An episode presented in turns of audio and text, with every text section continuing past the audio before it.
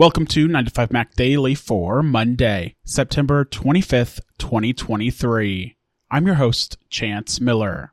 We are sponsored this week by WaterMinder. Leading off today, we talked a couple weeks ago about Apple executives having to testify as part of the United States Department of Justice's lawsuit against Google, looking to find out whether or not Google abuses its power in the search engine industry. One of those testimonies have now occurred, with Apple's Senior Vice President of Machine Learning and AI Strategy, John Giannandrea, taking the stand on Friday. As reported by Bloomberg, Giannandrea pointed out during his testimony that iOS 17 added a new setting that allows users to choose two different default search engines on their device. One of those settings is for normal Safari browsing, while the second, new option is specifically for private browsing. Google is still the default for both of those settings, with the difference being that you now have the layer of granular control to set differences for both of those Safari browsing modes. The feature largely flew under the radar during iOS 17 beta testing this summer, but now that iOS 17 is available to the general public, Apple seems to think this new setting option is a key aspect of its deal with Google. Apple is not a named party in the Google lawsuit with the Department of Justice, but its multi billion dollar default search engine deal with Google is one of the key aspects of the trial. As we've covered in the past, Google pays Apple billions of dollars every year to retain its status as the default search engine on iPhone, iPad, Mac, and for Siri request. The DOJ believes that this deal could play a key role in examining whether or not Google actually abuses its power for search engine industries. Apple's Eddy Cue and Adrian Perica are also set to testify as part of the case, but there's no timeline on when those two will take the stand. In other news today, following the iPhone 15's release on Friday, the first battery test results are coming in. Apple touted the efficiency of the 3 nanometer A17 Pro chip inside the iPhone 15 Pro and Pro Max, so these results have been eagerly anticipated.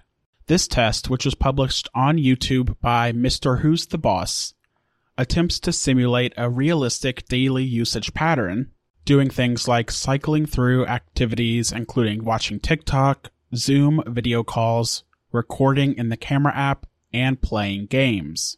In this test, the phone screen stays on the entire time until the battery is depleted and it turns off. The previous title holder was the iPhone 13 Pro Max, as battery life dipped a little bit with the 14 series.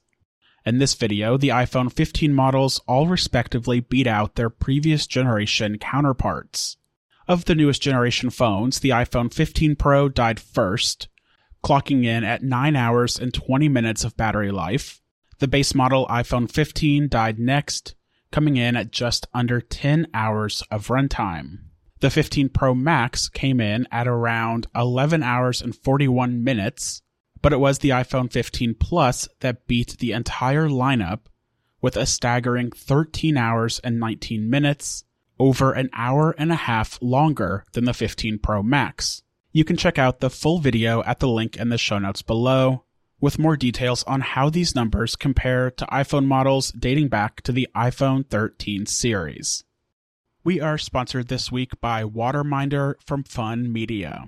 WaterMinder is the most advanced water tracking application for iPhone, iPad, Apple Watch, and the Mac. We've talked about WaterMinder quite a few times on this show, so you probably know that it lets you easily log how much you drink and when you drink every single day with quick access via your watch or home screen widgets.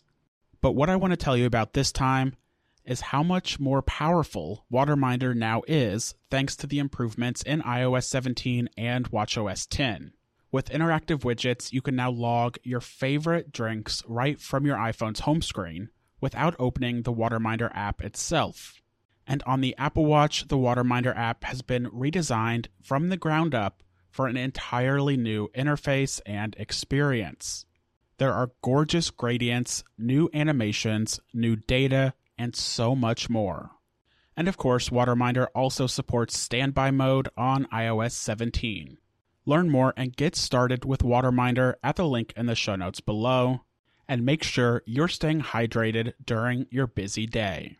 Running out today, the iPhone 15 Pro and Pro Max feature an all new chassis design made out of what Apple says is grade 5 titanium. Two videos on YouTube posted over the weekend raise early concerns about the durability of this new design, particularly as related to the new curved edges and that titanium chassis. Jerry Rig Everything posted his annual durability test with the iPhone 15 Pro lineup, and he has some concerns. To test the iPhone 15 Pro Max's durability, the video puts the device through scratch testing, heating testing, sandpaper, and more. As expected, the titanium does scratch when you take a knife to it, but the matte glass back is far more scratch resistant. The display also fares quite well during the scratch testing, as do the three camera covers on the back. But things get more interesting when it comes to the overall structural integrity of the iPhone 15 Pro Max. In an attempt to test whether the new blended aluminum titanium design compromises the integrity of the 15 Pro Max, Jerry Rig Everything puts slight pressure on either side of the device, and within just a few seconds, there's a snap sound and the back glass has completely shattered. This is different than previous years' testing of durability done by Jerry Rig Everything. In past years, iPhones generally have not broken at all during this test, and not only did the 15 Pro Max snap, but it also snapped abnormally quickly. Internally, the iPhone 15 Pro Max survives this test, with the screen and frame of the device both unscathed. It's just the back glass that succumbs to the pressure. In the video, it's speculated that this could be due to the titanium having five times the amount of tensile strength as aluminum, meaning that the lack of flex in the titanium could lead to the back glass not being able to withstand that amount of pressure and flex. On the brighter side, Apple has made it easier and cheaper to replace the iPhone 15 Pro's back glass this year.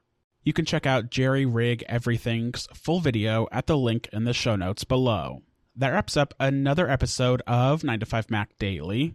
As always, you can find all of the latest Apple news on 9to5mac.com. Follow along with me on Twitter, Mastodon, or Threads at Chance H. Miller and we'll be back tomorrow for a new episode of 9 to 5 Mac Daily.